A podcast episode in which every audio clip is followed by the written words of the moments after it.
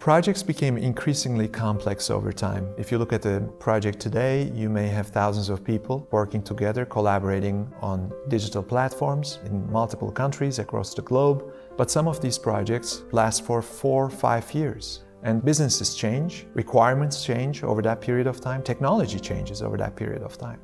So, for a project leader to become successful, they must be laser focused on the outcome laser focused on the customer needs and constantly asking whether or not there are changes that they need to make to the team, to the capabilities underneath that team, to the technology that they might be using, which requires a very different type of person, a very strategic leader, if you will, who is able to think critically, negotiate, influence the organization and leadership. And those are some of the changes that are already happening at the project world.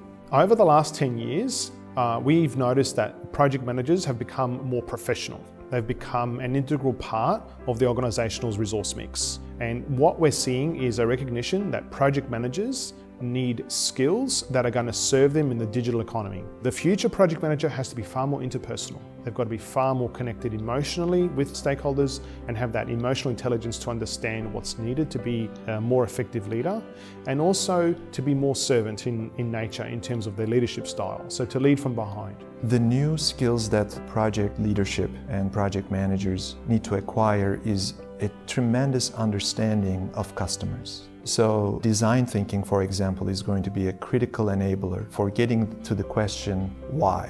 Every project delivers against a customer need.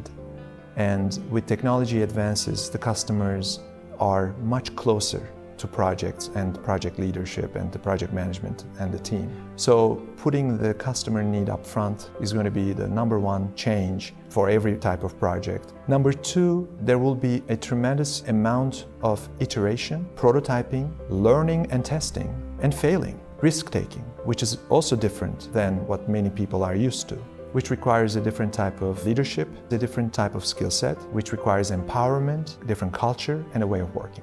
The line between strategy and delivery is blurring, and our project management professionals are going to find themselves at the forefront of delivering every strategic initiative for their organizations. The world of work is changing, and so is PMI. In 2019, we're going to be celebrating our 50th year anniversary.